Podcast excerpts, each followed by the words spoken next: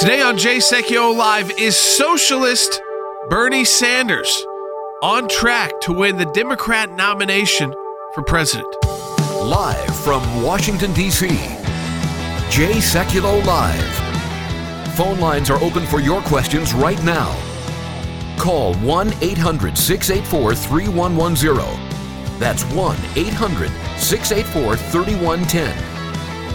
And now, your host, Jordan Sekulow. Hey, welcome to Jay Sekulow Live. We're going to be taking your phone calls today, 1 800 684 3110. A very interesting new poll out of Morning Consult, their national poll. You know, Joe Biden has liked to talk a lot the past few days about how, well, listen, I, the first two states out of 50, 50, they don't matter. That's such a small percent of the vote. I'm still leading in the national polls. Well, Morning Consult has found not only is he no longer leading in the national polls, uh, just check this out. Uh, Post New Hampshire, Joe Biden nationally, nat- this is nationally, folks, is trailing Bernie Sanders by 10 percentage points. It's been a net change of seven, okay, just since New Hampshire. So in these polls, Joe Biden is no longer the front runner. Bernie Sanders is the national front runner. And you know who's number three? Not the winner of the Iowa caucuses or the number two finisher in New Hampshire, Pete, Mayor Pete. No, number three is Mayor Bloomberg. He's at about 18%. So I mean, he's right on the heels of replacing Joe Biden as the, I guess, more moderate choice. I mean, this is a guy who was a Democrat, a Republican, an independent, back to a uh, uh, Democrat who's been under some controversy this week. He's spending big. The issue is that the states that he's doing well in that are polling aren't yet aren't even Super Tuesday states. So like one like in Florida where he is uh, taking the lead, that that doesn't uh, even they don't even vote until March 17th. That's long after March 3rd on Super Tuesday. But then this is uh, kind of earth shattering for the Democrat Party right now when you've got a socialist with a at least a 10 point lead on anyone else in the field, not just by state, but now nationally. Yeah, and this is what we talked about yesterday, Jordan. This is why I believe that Bernie Sanders is going to win Nevada. And contrary to what most people would tell you, I think he's going to win South Carolina as well because it takes a while for the polling numbers to come uh, forward. So you still look at polling numbers, and it shows that that Joe Biden has a lead in South Carolina. But I'm glad that you point out that morning consult poll, Jordan, because to me that's the first indicator of what we said yesterday we expected to happen. When it becomes when it looks like it's inevitable that the front runner, that the favorite is falling, it can happen very very quick, and I think that's an indication uh, that it will. Uh, Jordan, you and I had a conversation with with Harry yesterday, who believes that Tom Steyer might win South Carolina. I have a little bit of a difficult time uh, believing that that he will. I think Bernie Sanders would be the one that would gain the traction, but it really does become interesting, Jordan, because what it tells me is that all of these candidates that are in the race. Remember, we started with you know how many was it? I don't know, seventeen or something like that. Uh, none of them have built the consensus to be the alternative to Bernie Sanders. So this long shot approach that Mayor Bloomberg is taking, waiting till Super Tuesday and even beyond, as you said, to really compete.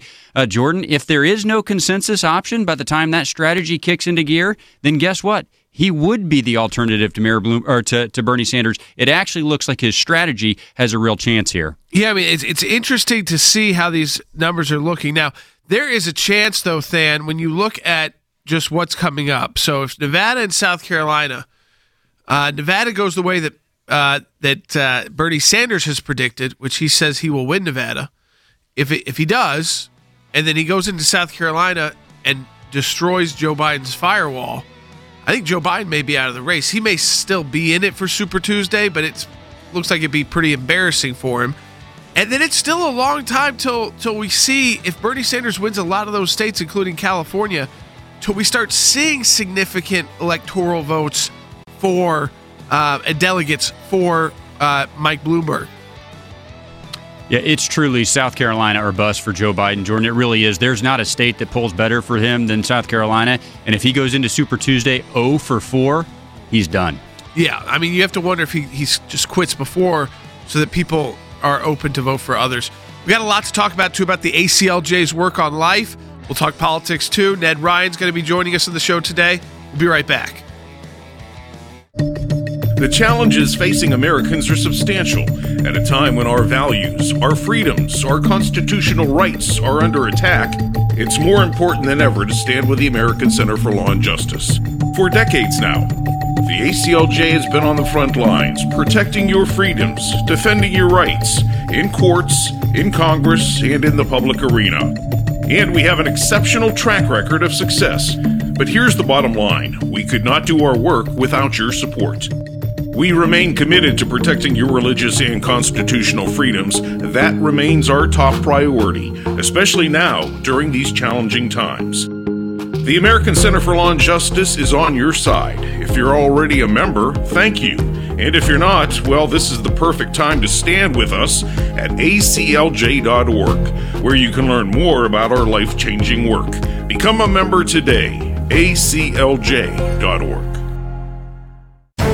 Only when a society can agree that the most vulnerable and voiceless deserve to be protected is there any hope for that culture to survive. And that's exactly what you are saying when you stand with the American Center for Law and Justice to defend the right to life. We've created a free, powerful publication offering a panoramic view of the ACLJ's battle for the unborn. It's called Mission Life. It will show you how you are personally impacting the pro life battle through your support. And the publication includes a look at all major ACLJ pro life cases, how we're fighting for the rights of pro life activists, the ramifications of Roe v. Wade 40 years later, Planned Parenthood's role in the abortion industry, and what Obamacare means to the pro life movement. Discover the many ways your membership with the ACLJ is empowering the right to life. Request your free copy of Mission Life today online at aclj.org/gift.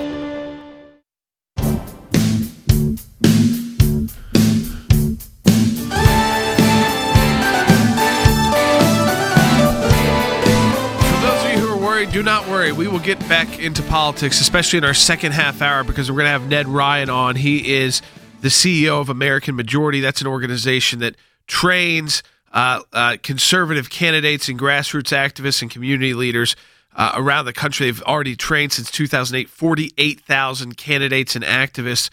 Uh, Ned's got a new book out as well. He's a good friend of ours, good friend of the broadcast. You see him a lot on Fox News as well, and he's a, a strong defender of President Trump. Uh, he'll be uh, joining us again in the second half hour as we get back into the political discussion. But we always want to take opportunities to update you on what's going on at the ACLJ as well, post impeachment, post all these other kind of issues that have dominated the news. And one of those issues, Thann, that we're working on uh, very aggressively at the ACLJ is this comment period coming out on rules proposed to eight different federal agencies aimed at combating any and all religious discrimination through grant programs or other agency led programs. Tell people about this. Yeah, this was an effort led by President Trump. Started very early in the administration, Jordan, where he directed all of the agencies, agency wide, to conduct conduct a review about the policies and the grant procedures as it related to how they treat religious uh, organizations. And what happened just a couple of weeks ago, they, there was a coordinated rollout from nine agencies. You mentioned that we're going to be filing comment in eight of those uh, next week, Jordan. There will be a ninth added a couple of weeks later. Uh, HUD is a little bit behind, but essentially what it has done is they've put forward uh, comments to make sure that religious organizations that get grants to participate in social welfare uh, services, so any, everything from a, a soup kitchen to you know a homeless shelter, Jordan, that get federal grants, there has been since the Obama administration additional regulatory requirements on those religious entities. And honestly, Jordan, I think the best way to explain it to our listeners, it's very much like what we saw in our case where pro life clinics and, and, and, pregnancy centers were being forced to advertise for abortions.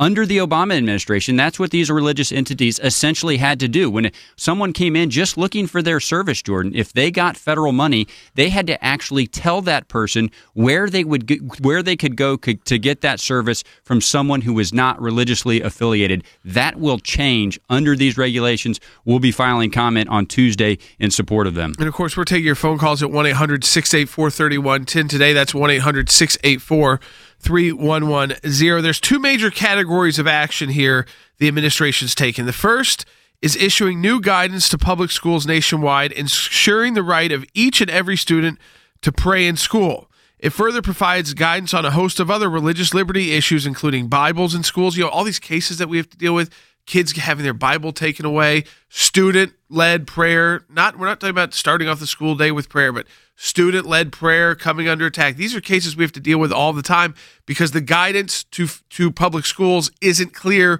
from the Department of Education and the Trump administration is doing something about it. Of course, they're being criticized by the anti-Christian, you know, those freedom from religion type type groups.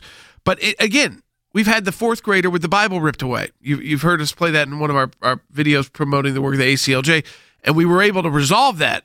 But literally, I mean, a Bible taken away from fourth graders, that shouldn't be the case anymore once these regulations are put in place. Um, it also lets teachers know about their religious liberty rights and other school staff, just clarifying things. Second, the administration will be issuing new rules across these nine federal agencies, as Thann said, to ensure that religious organizations and faith based businesses are not only treated the same as non religious organizations and businesses, but that specifically removed forced speech requirements that required religious organizations and businesses to refer for services that violate for their faith. So the Trump administration standing up for religious liberty, in a way, in a sense, doing something, by the way, Thann, that the Department of Education has is supposed to do every two years and has not done since the George W. Bush administration in 2003. So the Trump administration now taking on that mantle so that these the public schools who receive funding from the Department of Education understand understand what the rules are when it comes to religious liberty. That's important, but also uh, again, so for the First Amendment protections of the, the staff, and then also of these uh, religious-based businesses and groups that may be applying for federal grants.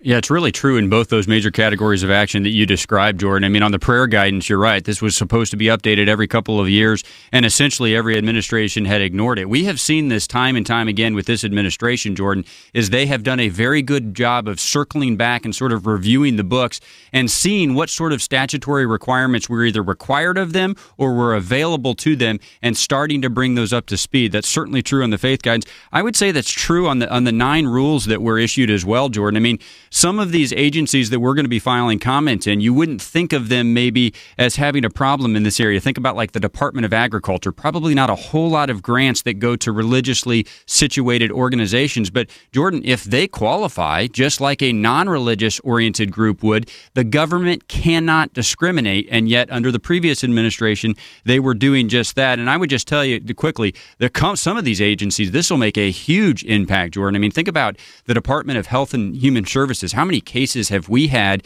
involving grant monies yeah. where maybe there is a religious organization that would want to participate in a life oriented cause? Under the previous regs, Jordan, they would not have been allowed to unless they were willing to advertise for someone else who had a different view. That's going to change. Share this broadcast with your friends and family, folks. If you're watching on Facebook and Periscope, click that share button now because there's a lot of new information here that we haven't had time to share with all the politics. We will be getting back to politics in the second half hour of the broadcast. In a minute, then, I'm going to let you update about two new pro life pieces of legislation moving through the United States Senate next week. But I did want to answer this question that came in through Facebook. Betty Daly wrote in What if your child has an app? I have one uh, for the Bible on their cell phone. There should be no issue there. Now, this guidance will make it that much clearer. But if your child has any kind of issue with that, I mean, there should be no problem with that whatsoever. But if your child has had any kind of issue with with their uh, religious speech or they're uh, being treated differently at school, I encourage you, if you're worried or concerned or just have a question and you want to get clarification on what the school told your student or what the school told you or what the school's policy is that you heard about, contact us. aclj.org forward slash help. You put your information in there and you'll be contacted with an attorney, usually within 24 hours if it's a week and maybe 48 hours and they will walk you through. And there's not like bad questions to ask. Don't feel like it, it's not always going to be a legal case. Sometimes it's something that can be handled very simply. Uh, we can provide you with information. Uh, we can we can provide the school with information. But but don't ever hold back on contacting us. We don't charge. We've got donors who make this service absolutely free to you.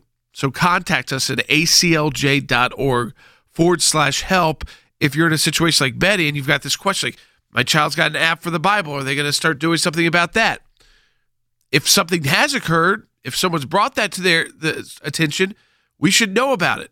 And it won't cost you anything. And you'll be speaking to an actual attorney, aclj.org slash help. Now, Thann, I know it'll be more next week, but I wanted to update people about these two pro-life pieces of legislation coming up in the U.S. Senate because in the next segment, Frank Manion, a senior counsel with the ACLJ, is going to be updating us on that situation involving that nurse who was forced to violate her conscience, basically was lied to about the procedure she was going to be uh, uh, doing, and uh, forced to perform an abortion at the University of Vermont uh, hospital. Uh, so, but there are two pro-life pieces of legislation moving in the U.S. Senate, which should be very interesting to watch. Yeah, and this is directly applicable to the conversation we had on yesterday's broadcast, Jordan, where Senator Klobuchar was trying to say that there was a big tent party in the Democrat side of the aisle. Well, there are two pieces of legislation that we talked about yesterday that demonstrate that she and her Democrat colleagues in the Senate have not been uh, acting uh, to support those words. And great news yesterday Leader McConnell has filed cloture, which means there's going to be a vote on these two pieces of legislation. Now, they just left town for a week, President's Day recess, but these will be on the docket as soon as they return return the following week. Uh, Jordan, the first one is the Pain Capable Unborn Child Act. I know our listeners are familiar with this. This is the one uh, that prohibits abortion once a child uh, can feel pain. And, and it's a, basically a late term abortion ban because a child can feel pain uh, and would have to be administered uh, uh, proper medication for that. The second one, Jordan, I think is probably more important for this moment in time. It's the Born Alive Abortion Survivors Protection Act. And Jordan, this cuts through the fallacy uh, that this is only about abortion. The Democrat Party right now is actually in favor of infanticide because this bill does not address abortion. This bill addresses babies who are born alive, who are outside of the birth canal, who are laying on the table and need medical help. This bill would simply say they are required to receive uh, medical help. Jordan, both of those bills are going to get a vote in the United States Senate as soon as they return. Kudos to Leader McConnell for teaming them both up yep. together and sort of demonstrating this fallacy that's coming out of Washington. Well, it's going to show you exactly where these senators stand, and I guarantee you, not a single uh, Democrat's going to be willing to do this. May, I mean, maybe one or two, but uh, not Amy Klobuchar, who said she'll welcome pro-life uh, uh, Democrats in, in not do anything for them, and this will be the example of that. By the way, we got another question came in from Poppy on Facebook. What if your child has a shirt with a Bible scripture on it, and and it, again, it depends on do they go to public school, private school, is there a dress code? That's the perfect time to just contact our legal help and make sure everything's good.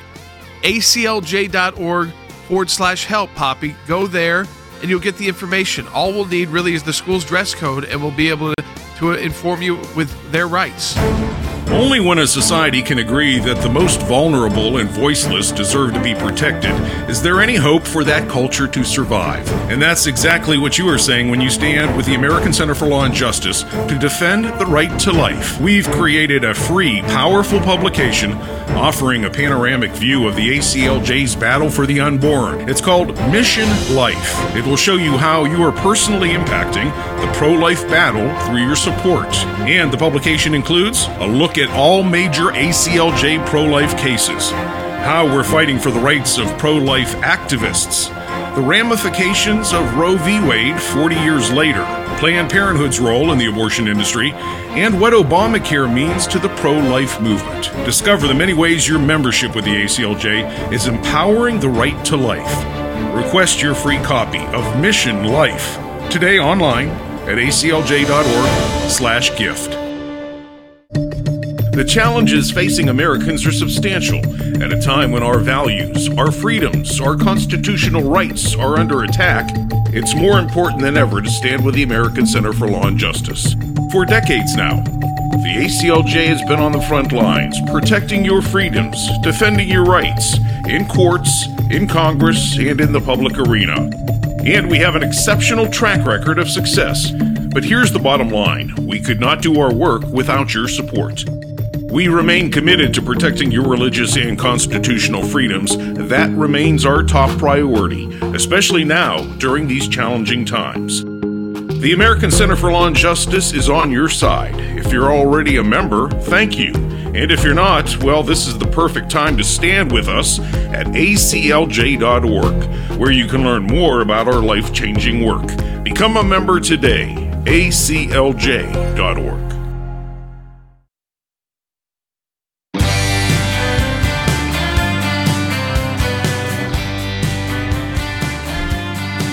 All right, welcome back to Jay Sekulow Live. If you're watching on Facebook and Periscope, I was on Fox News uh, a while ago actually talking about the situation involving a nurse in New Hampshire. And this was, again, at the University of New Hampshire Medical uh, Center, their hospital there.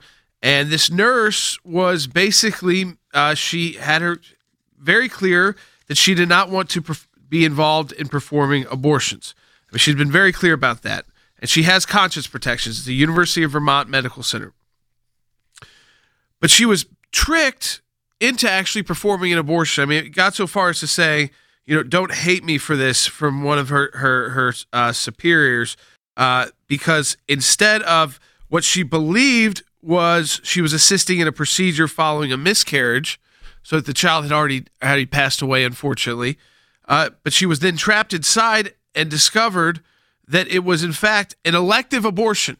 So an abortion for no other reason than the the the woman or, or the family or whatever just wanted to do away with this child's life and not not give birth to this child to kill this child.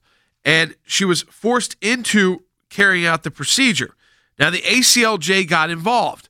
But not only the ACLJ got involved, we got the Trump administration via the HHL, HHS Health and Human Services to get behind what's called in the Office of Civil Rights uh, a, a something that has existed before these conscious protections, but as we've said, has really had no teeth.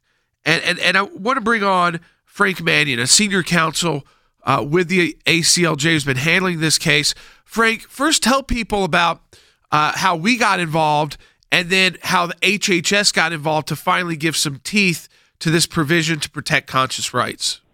Sure, Jordan. Uh, this nurse contacted us uh, a couple of years ago. You know, maybe six months after the incident happened. Uh, she was she was racked with nightmares over this. Uh, just didn't know where to turn.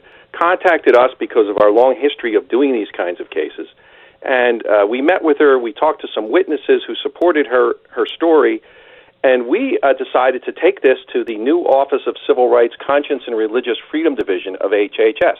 Now, remember, this is something brand new that began in uh, 2018, I believe, is when they formally announced it. The Church Amendment and various other conscience laws and regulations have been on the books for 30, 40 years, but really they've they've almost never been enforced, whether it's been a Republican administration or a Democrat administration. Finally, these regulations have some teeth in them because of what this administration has decided to do. So what they did was, uh, we still are working alongside them in representing this nurse, but they uh, went to Vermont. They interviewed witnesses. They issued subpoenas. They gathered records. And on August 28th of last year, they issued a notice of violation to the University of Vermont Medical Center, saying, in effect, you have 30 days to bring your policies into compliance and to remedy what you did not only to this nurse, but to other nurses who their investigation disclosed. Or we're going to seek uh, re- revocation of the funding that you receive from federal grants. Now, basically, every hospital in the country right. uh, is funded in part by federal grants. So also was University of Vermont. Now, it's my understanding from sources that we can't divulge uh, publicly, but it, it's my understanding that the case is still very much alive. That the University of Vermont has not satisfied HHS, and that uh, in very short order, we are anticipating that HHS will be, in effect, taking them to court. It's an administrative proceeding uh, where they seek revocation of the funding that has been previously granted to UVMMC. This is an enormous step in the protection of conscience rights. We've never seen it before, and I've been doing these cases for 30 years. I mean, so it's an enormous step to protect conscience rights in one of the most egregious violations of conscience rights we've ever seen before, Frank, as well. And even four other nurses at this same medical center in Vermont have said they too have been subjected to similar violations of their conscience rights. There's a pattern there of not respecting the conscience rights and even misleading or lying to the, these nurses about what procedure they're they're getting putting their scrubs on to actually uh, to be a part of. And exactly. I, again, I just want to explain that it's this is also one of the most it's it's uh, incredible that we're seeing this response from the HHS, but this was one of the most egregious conscience violations we've ever dealt with, right, Frank?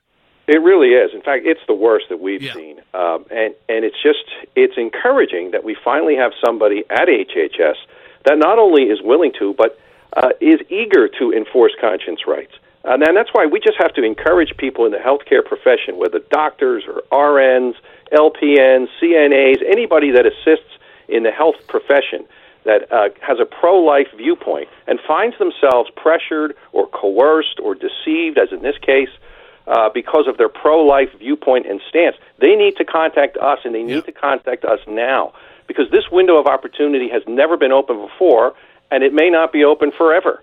I mean, this, the only reason this is happening at HHS is because the current administration didn't happen under Right. even previous Republican administrations. Yeah, I always point that out that this administration, unlike previous Republican and Democrat administrations, has done more for life and more for those who want to protect their conscience by utilizing the powers already given to them in the executive branch.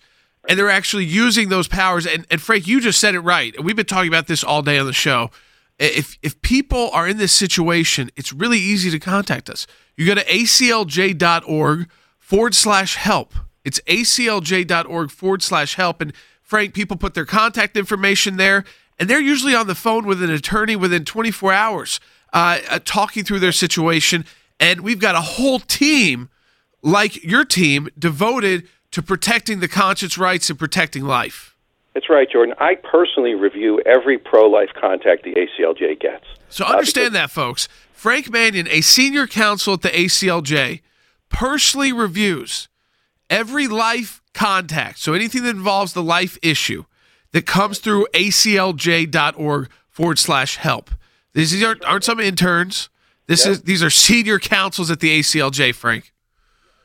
We are anxious. We finally have this opportunity to enforce these rights that we've been frustrated with for decades, literally, uh, where nobody at the federal government would even listen to us, even though the uh, the laws were on the books. So we review them. Uh, they may not be cases, they may not be something we can help with, but more often than not, there's something we can do. And I'm convinced that there are people, not just in Vermont, but in every state, uh, who work in the healthcare profession who find themselves if not necessarily coerced, you know, forced to uh, participate in an abortion, but pressured to, told that, well, you're not going to get the promotion or you're not going to get this job, Yeah. or we're going to have to transfer you to a lesser position. That shouldn't be happening, and and we want to look at those those situations and see if there's something we can do to help. Yeah, it's you know it's not always about the abortion procedure itself. I mean, in this case, it, it did involve that because the nurse was uh, tricked into performing an elective abortion of all things. But but there's also all those other kinds of cases that that uh, Frank just laid out: pro life speech, uh, not getting promotions, uh, not getting hired, uh, university level issues, uh, pharmacist issues. I mean, it goes across the board. Frank, I, appreciate the update and keep us updated as HHS, as you're hearing, maybe prepares to take this next step as well. Will do, Jordan. All right, folks, you just heard from Frank Manion, Senior Counsel at ACLJ, joining us live at aclj.org forward slash help. As he said, he personally reviews every single contact that comes in through that aclj.org forward slash help. And he is a very senior attorney with the ACLJ. Any issue involving life, he personally reviews. So if you have any issue, go to aclj.org forward slash help. Because of our donors, we're able to help you at no cost and review all of this and even take it to court for you and represent you at no cost. aclj.org forward slash help. When we come back, some politics. For decades now, the ACLJ has been on the front lines, protecting your freedoms, defending your rights in courts, in Congress, and in the public arena. The American Center for Law and Justice is on your side. If you're already a member, thank you. And if you're not, well, this is the perfect time to stand with us at aclj.org, where you can learn more about our life changing work. Become a member today. aclj.org.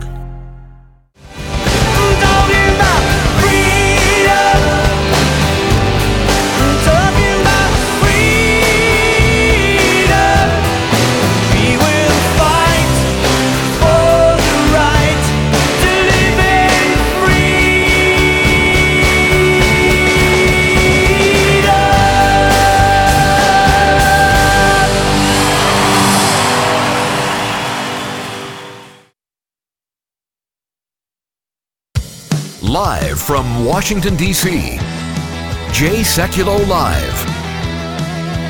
And now, your host, Jordan Sekulow. There's some breaking news, and I think we're gonna we'll analyze it more Monday. Uh, but you're seeing, I'm not going to take a bunch of positions on right now. But the Department of Justice has just announced it's not pursuing criminal charges against forming former acting FBI director Andrew McCabe. Uh, those are criminal charges that they're not pursuing. Now, remember, he was fired. He was fired and won't receive his pension. He's been he's tried to fight back on that. So I mean, he's received already some serious consequences for his his uh, his bad actions.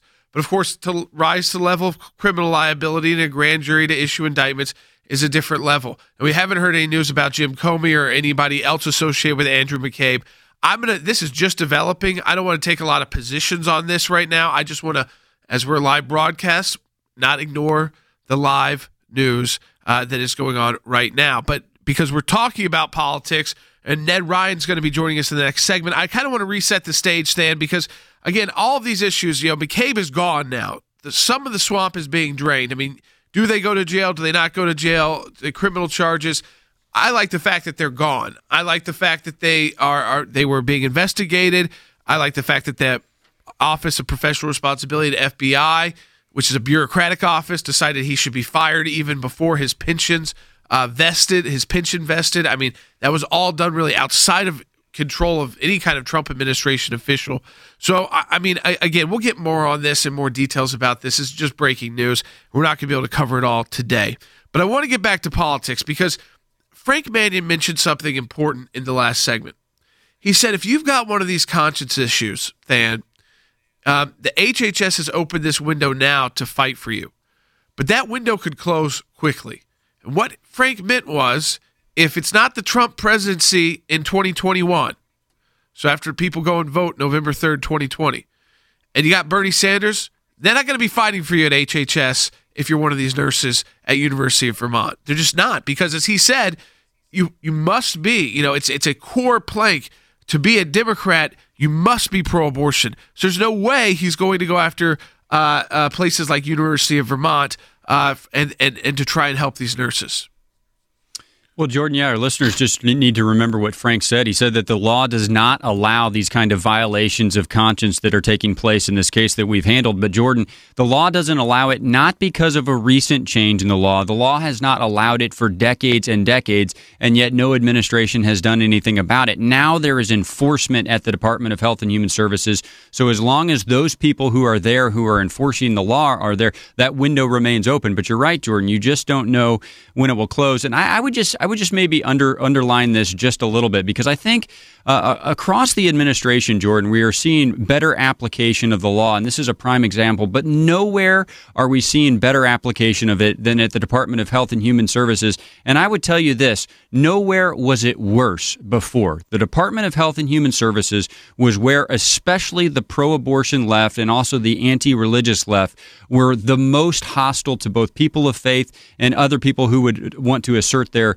their conscience reservations. Uh, Jordan, that has changed dramatically, and it is specifically because of people. We say all the time, Jordan, that that that people, that politics are people, and that they result in policy. That has happened at HHS. There are people inside who are committed not to creating the law, Jordan. The law has been correct, as Frank said, but they are committed to applying that in a way that has never happened before. That closes when those people change. Folks, so we're taking your phone calls now on politics 1 800 684 3110. That's 1 800 684 3110. So, coming up in the next segment, Ned Ryun, you know him probably from Fox News. He's on Fox News a lot, but uh, I know him well before he was he was a, a, a political commentator, and even before he's the author of the new book, Restoring Our Republic. He's also the head of American Majority, which has done great work training activists and candidates. 48,000 have been trained since 2008. So we'll talk to Ned about his new book, about the state of the race uh, for president, and also the House and the Senate. We'll talk about all of that with Ned Ryun. We come back. And if you've got questions on politics, time to get them in. 1 800 684 3110 if you want to talk to us on the phone. If you got questions for Ned as well, 1 800 684 3110. That's 1 800 684 3110. We'll be right back on Jay Sekulow Live. The challenges facing Americans are substantial at a time when our values, our freedoms, our constitutional rights are under attack. It's more important than ever to stand with the American Center for Law and Justice. For decades now, the ACLJ has been on the front lines, protecting your freedoms, defending your rights in courts, in Congress, and in the public arena. And we have an exceptional track record of success. But here's the bottom line we could not do our work without your support. We remain committed to protecting your religious and constitutional freedoms. That remains our top priority, especially now during these challenging times. The American Center for Law and Justice is on your side. If you're already a member, thank you. And if you're not, well, this is the perfect time to stand with us at aclj.org, where you can learn more about our life changing work. Become a member today. aclj.org. Only when a society can agree that the most vulnerable and voiceless deserve to be protected is there any hope for that culture to survive. And that's exactly what you are saying when you stand with the American Center for Law and Justice to defend the right to life. We've created a free, powerful publication offering a panoramic view of the ACLJ's battle for the unborn. It's called Mission Life. It will show you how you are personally impacting the pro life battle through your support. And the publication includes a look at all major ACLJ pro life cases, how we're fighting for the rights of pro life activists, the ramifications of Roe v. Wade 40 years later, Planned Parenthood's role in the abortion industry, and what Obamacare means to the pro life movement. Discover the many ways your membership with the ACLJ is empowering the right to life. Request your free copy of Mission Life today online at aclj.org/gift.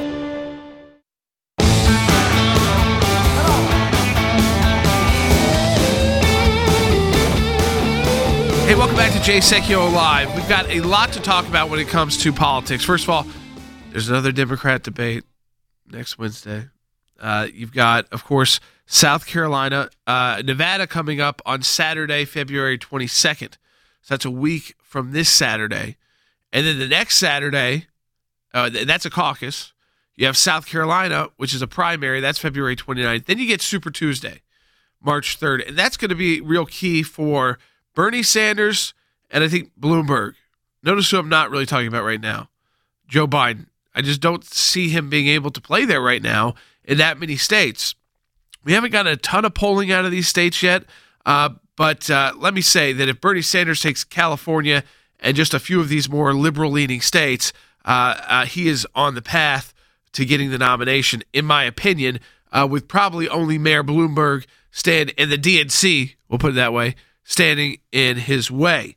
We've got someone who can weigh in on this as well. Ned Ryun, he is a grassroots and conservative uh, activism expert. He's someone I've known for many years. We've worked on campaigns together in the past. Uh, he then he went on and founded, became the CEO of American Majority. It's a great organization. Uh, it does a nonpartisan political training institute to identify and mold uh, liberty-minded, so conservative candidates, grassroots activists, and community leaders. And since 2008, Ned and the organization have trained 48,000 candidates and activists. Think about that 48,000 candidates and activists. He was a former uh, writer for President George W. Bush. He's the son of a former Olympic medalist and Congressman Jim Ryun of Kansas, where our own Than Bennett uh, used uh, uh, used to work for uh, uh, with Congressman Ryun, who is now our Than, who is now our head of government affairs and runs our Washington D.C. office. Ned, it's great to have you on the broadcast. Yeah, no, great to be with you, Jordan. No, it's uh, th- there's a lot to discuss these days uh, in, in in the campaign season and in, in D.C. and so yeah, no, I've I've got a few thoughts. Few Yeah, I'm sure you do. Let- primary. Let me first go to your, your new book, Restoring Yeah. Our Republic The Making of the Republic and How We Reclaim It Before It's Too Late. It's available at Amazon. So, again, uh, you can go to Amazon, type in Ned Ryun. It's R Y U N. You'll find it there. Restoring Our Republic. It's easy to find. Um, and, and I think, uh, Ned, I just want to ask you because I, I wrote a book earlier this year. It was a, it was a warning. It was like, hey, we need to get people out to vote. This this can't just be silent majority year in 2020 um, because we have to imagine, even if the Democrats field bad candidates and all of that, imagine you're always losing. you're 10 points down, and we need to get out there, not be afraid to have a Trump sign, not be afraid to have a Trump sticker on your car, and not be afraid to tell your friends and family who you're voting for. Why did you write Restoring Our Republic? A great question, Jordan. I mean, it was really the beginning of last year when I started to formulate the idea for the book because we were facing this very aggressive socialism as personified in Bernie Sanders that, again, is un American, it's antithetical to the founding. And, and realizing this is really has taken hold of one of the major parties here in the United States, and it really has become to where we're going to have, I think, in 2020, a clarifying moment are we going to go down a path of socialism, statism, or are we going to go back and try and restore the republic? And and I think you know we always say this, Jordan, because you and I've been involved in a ton of campaigns that this is the most important campaign of our lifetimes. I, I kind of think 2020 actually is, and, and, and the reason being is everything is coming to a head, and I, I think that's one of the things that, I, that Donald Trump has been able to do. And I've I've told people Donald Trump is that red pill and truth serum all wrapped up into one package where he's brought clarity to a lot of different things and he's also made people drop the masquerade and pretense and come out for who they actually are. And and you and I both know that this socialism has been building inside of the Democratic Party and now they're dropping the pretense and saying, "Yeah, we want it all. We want Green New Deal, we want Medicare for all, we want all of these things which are socialist health care, it's coercive socialism." And that's what this election is about. And so when you think about really kind of where we've this has been building for 100 years, the progressive statism that they dropped inside of our constitutional republic, and that was one of the other reasons I wanted to write this book and just say this is what our founders intended. These were their inspirations. This is how they constructed the machinery of the republic, and then this is what progressives have done. They put this administrative state with a massive bureaucracy inside of our republic. Those two things don't mix. They're completely different governing philosophies in which, you know, republic, all power flows from the people to our duly elected representatives. Inside of administrative state, they want to give more and more power and authority to unelected bureaucrats who then think they're the ones who decide. And I tell people this, Jordan, if you look back over the last three years, this all comes down to one thing who decides? And in our republic, it's the duly elected representatives of the people that decide. So, again, you've written this book. It's it's out. Uh, it, people get it at Amazon. It's restoring our republic, the making of the republic, and how we reclaim it before it's too late. I'm looking at polls right now. A, a new Morning Consult national poll, which uh, is now showing that Joe Biden is not telling the truth when he says, "Oh, I'm leading the national polls," which mean nothing in politics, by the way. When you, when people start voting, they mean something before. They mean something about momentum before votes start getting cast. They help you with fundraising. But once votes start getting cast and you start finishing in fourth and fifth place and last place and and and it looks like your firewall's falling apart in South Carolina, that's a couple weeks away. And now you're not leading in the national polls anymore. Th- I, I guess I'd ask you, Ned, first. Do you think Joe Biden is his campaign over? I do. I think it's over. But I, but Jordan, I would encourage people. You can go back and, and look at some of my clips from last summer, even last spring, when I was talking about Joe Biden. I never understood the premise for Joe Biden. Utter, utter mediocrity. His first two campaigns for president were complete bad. disasters. Yeah. And, and the whole entire premise for Joe Biden was a return to establishment normalcy. Now, in what world do we live in which you think people are crying out for return to establishment normalcy that sells us out on trade deals, that sells us out on immigration, that empowers Washington, D.C. to have even more decisions and more authority over our lives? There's nobody that's making that argument. And so when Joe Biden, you can prop him up with the mainstream media, you can prop him up with the establishment, but you're right. In the first contact with voters, the truth is coming out. Nobody wants Joe Biden. I do not see him becoming the nominee. And I think the real battle is now going to be between- between Bernie Sanders and whoever the establishment, Democrat establishment, uh, coalesces around. And I think they're going to sell their souls to Mike Bloomberg. I think they That's think that think he so, might be too. their great savior. I, yeah. I, I, the polls are showing that. The numbers are showing that. Even late states like Florida, which I mean, you're not voting until March 17th, so well after. I mean, I think I think he does have to get through Super Tuesday, Bloomberg, and not totally fall apart. He's got to get some some number twos, maybe a victory here or there. Uh, he's certainly spending the money. Um, he's going to states that most of these candidates can't afford to even go to and spend money in.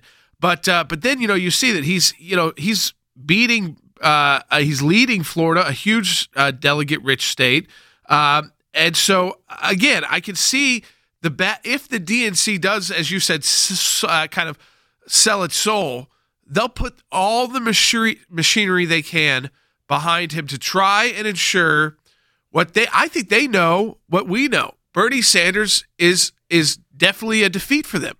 They can't I- I win with think- Bernie Sanders, and the no, DNC knows it. cannot. No, they can't. I think what's going to happen, Jordan, is this. First of all, there's going to be a major test here in about what two, little over two weeks for Mike Bloomberg. Can you skip the first first four contests and then come in big on Super Tuesday? So it's going to be a huge test. Can he actually do that? It has not worked well for previous candidates to try that route. So we'll see. Of course, he's got a lot of money, so he might be able to do it. But I think what's going to happen is Bernie Sanders is going to come waltzing into the, the, the convention in Milwaukee in the summer. I think the Democrats are going to figure out somehow uh, to keep him below 50% of the delegates. So he's going to come in in the lead. And remember, I remind people, what has changed between 2016 and 2020 is superdelegates can't vote on the first ballot. They can vote on the second ballot. And so I think the real push by the DNC and the establishment is going to be to keep Bernie below 50% of the delegates, force a second ballot. Then it gets really interesting. Do they deny Bernie the nomination? Does he decide I'm going to run third party? Regardless, a lot of Bernie bros are going to be very put out, I think, with what takes place in Milwaukee, leading again to Trump having a real headwind, you know, a, a tailwind going into the November elections.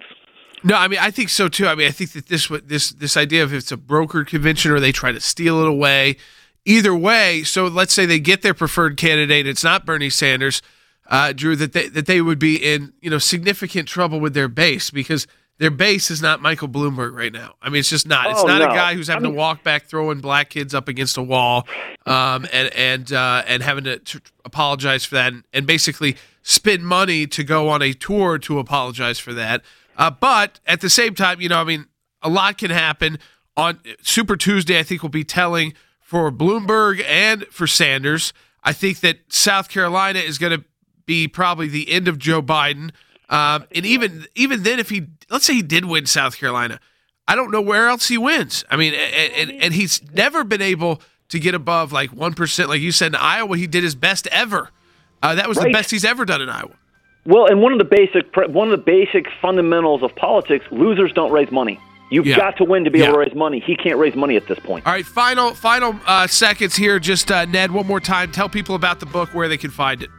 Restoring Our Republic. Go to Amazon, grab a copy. Jordan made the top 100 last week on all books, was number one in political philosophy. So go grab a copy, read it. I think you'll be inspired by it. Great. Ned Ryun, uh, again, joining us. You know him from Fox News and also from American Majority in his book, Restoring Our Republic. Great political analysis as well. We're going to continue to bring that through to you throughout Jay Sekulow Live as we get closer to these key dates in the Democratic nomination. So, who will Donald Trump be facing? 1 800 684 3110. We'll be right back on Sekulow Live.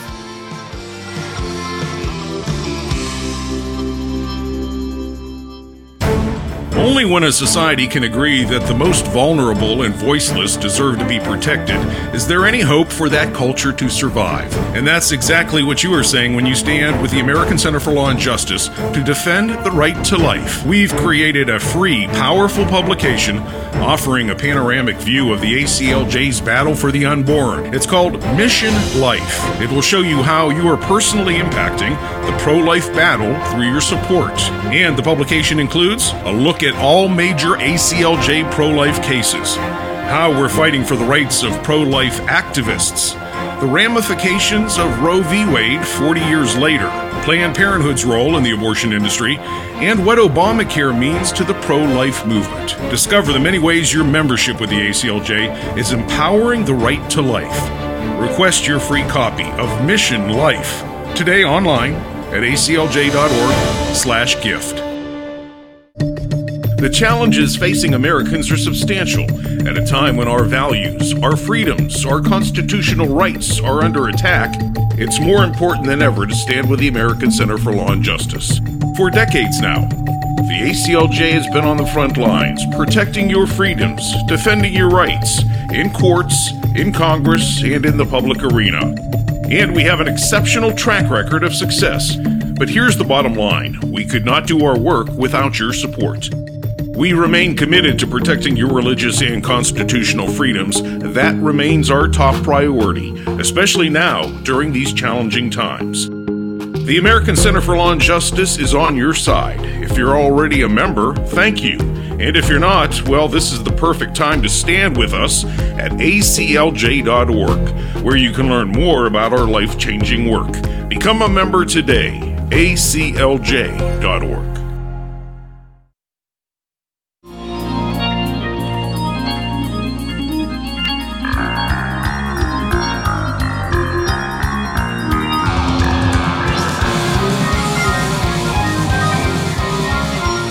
1 800 684 3110. So we kind of gave you an overview here. Bernie Sanders now leading in these national polls. Now, national polls are important for fundraising, especially if you actually have gotten victories. Bernie Sanders basically split Iowa with uh, Mayor Pete.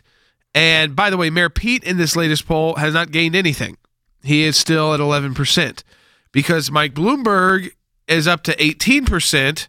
Joe Biden is down to 19%, and Bernie Sanders climbed all the way to 29% post New Hampshire.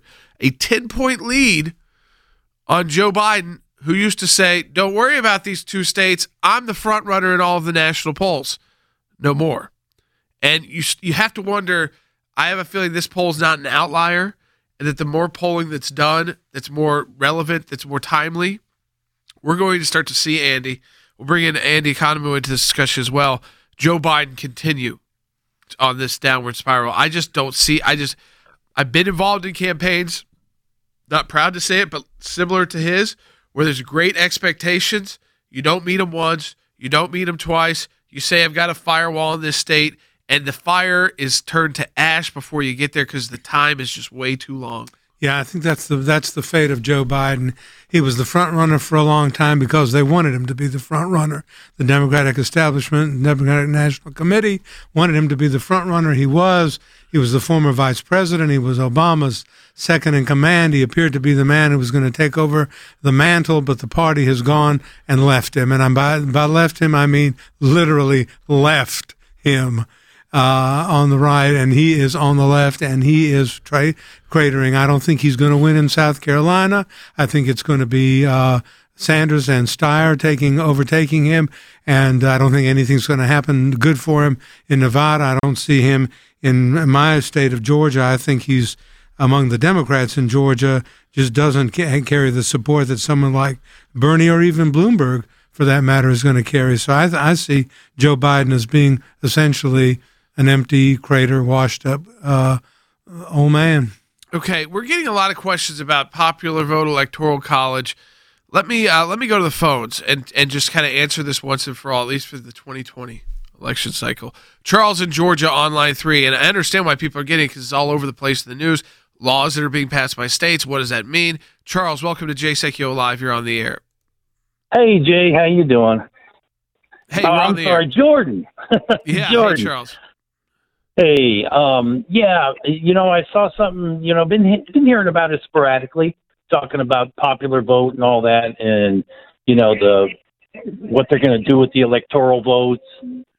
You know, is there anything that can be done about that? Is this something that you think we need to worry about? Well, first of all, the Electoral College is part of our U.S. Constitution.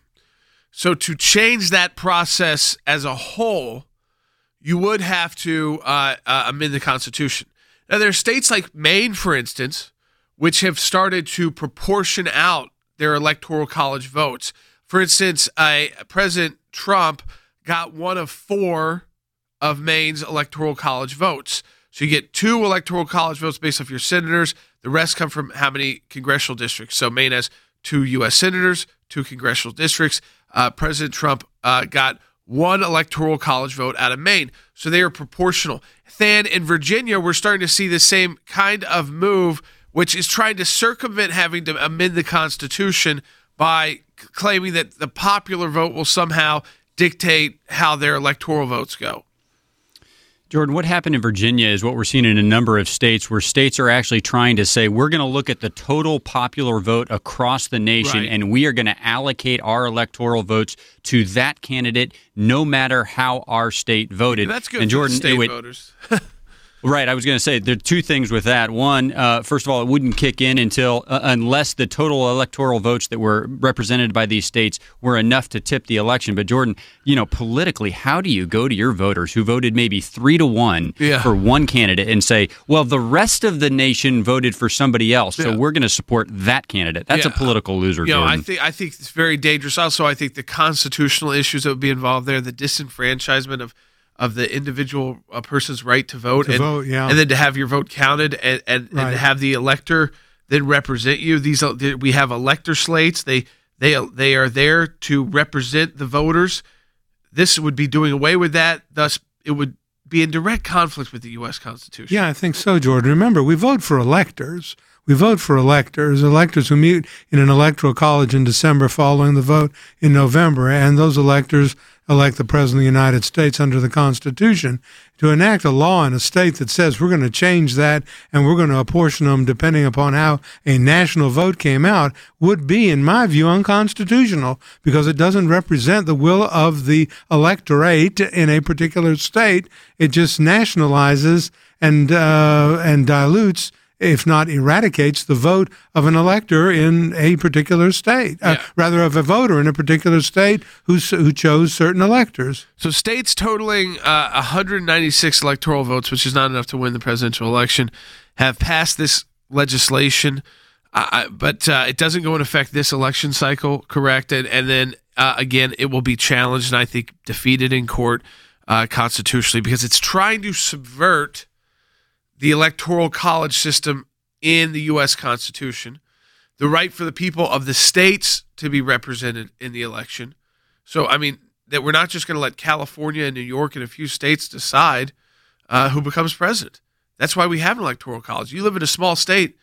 Uh, this is absurd that if you if your politicians are supporting this, and maybe it makes sense to them politically today, but one day it won't. And that's why there's the safeguards of the electoral college in place, so that whether you're from a small state or a large state, you still have influence in who becomes ultimately the president of the United States.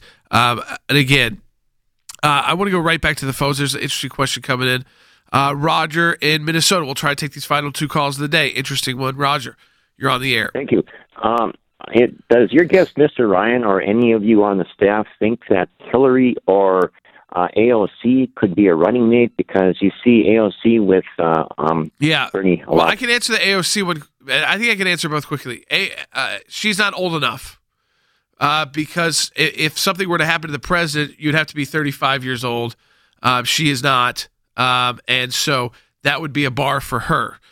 No way is anyone putting Hillary Clinton on their ticket uh, unless they were like forced to at some kind of. Uh, if- I don't want to say at gunpoint, but no way. I mean, why take that baggage on? There's other people to choose from. I'm not a Democrat strategist. I could give you 10 better people to choose uh, if you got the nomination than Hillary Clinton. Uh, I, they do have a fundraising machine. They do have a machine that kicks into place, but I think there's other people that would better represent that. Guys, quickly, like 10 seconds to respond to that one. More important to that, uh, uh, perhaps, Jordan, is the fact that Hillary Clinton, nominee for president of the United States, is not going to take the No, vice presidency of anybody. You like the show Veep, but I, I, no, it would not it would not work out uh, well for uh, Than. Final thoughts on that that point. I mean, one AOC, you know, four or five years from now, I could see someone putting her on the ticket if if they keep going the the communist way. But she's got competition in her own primary from a from a more mainstream Democrat.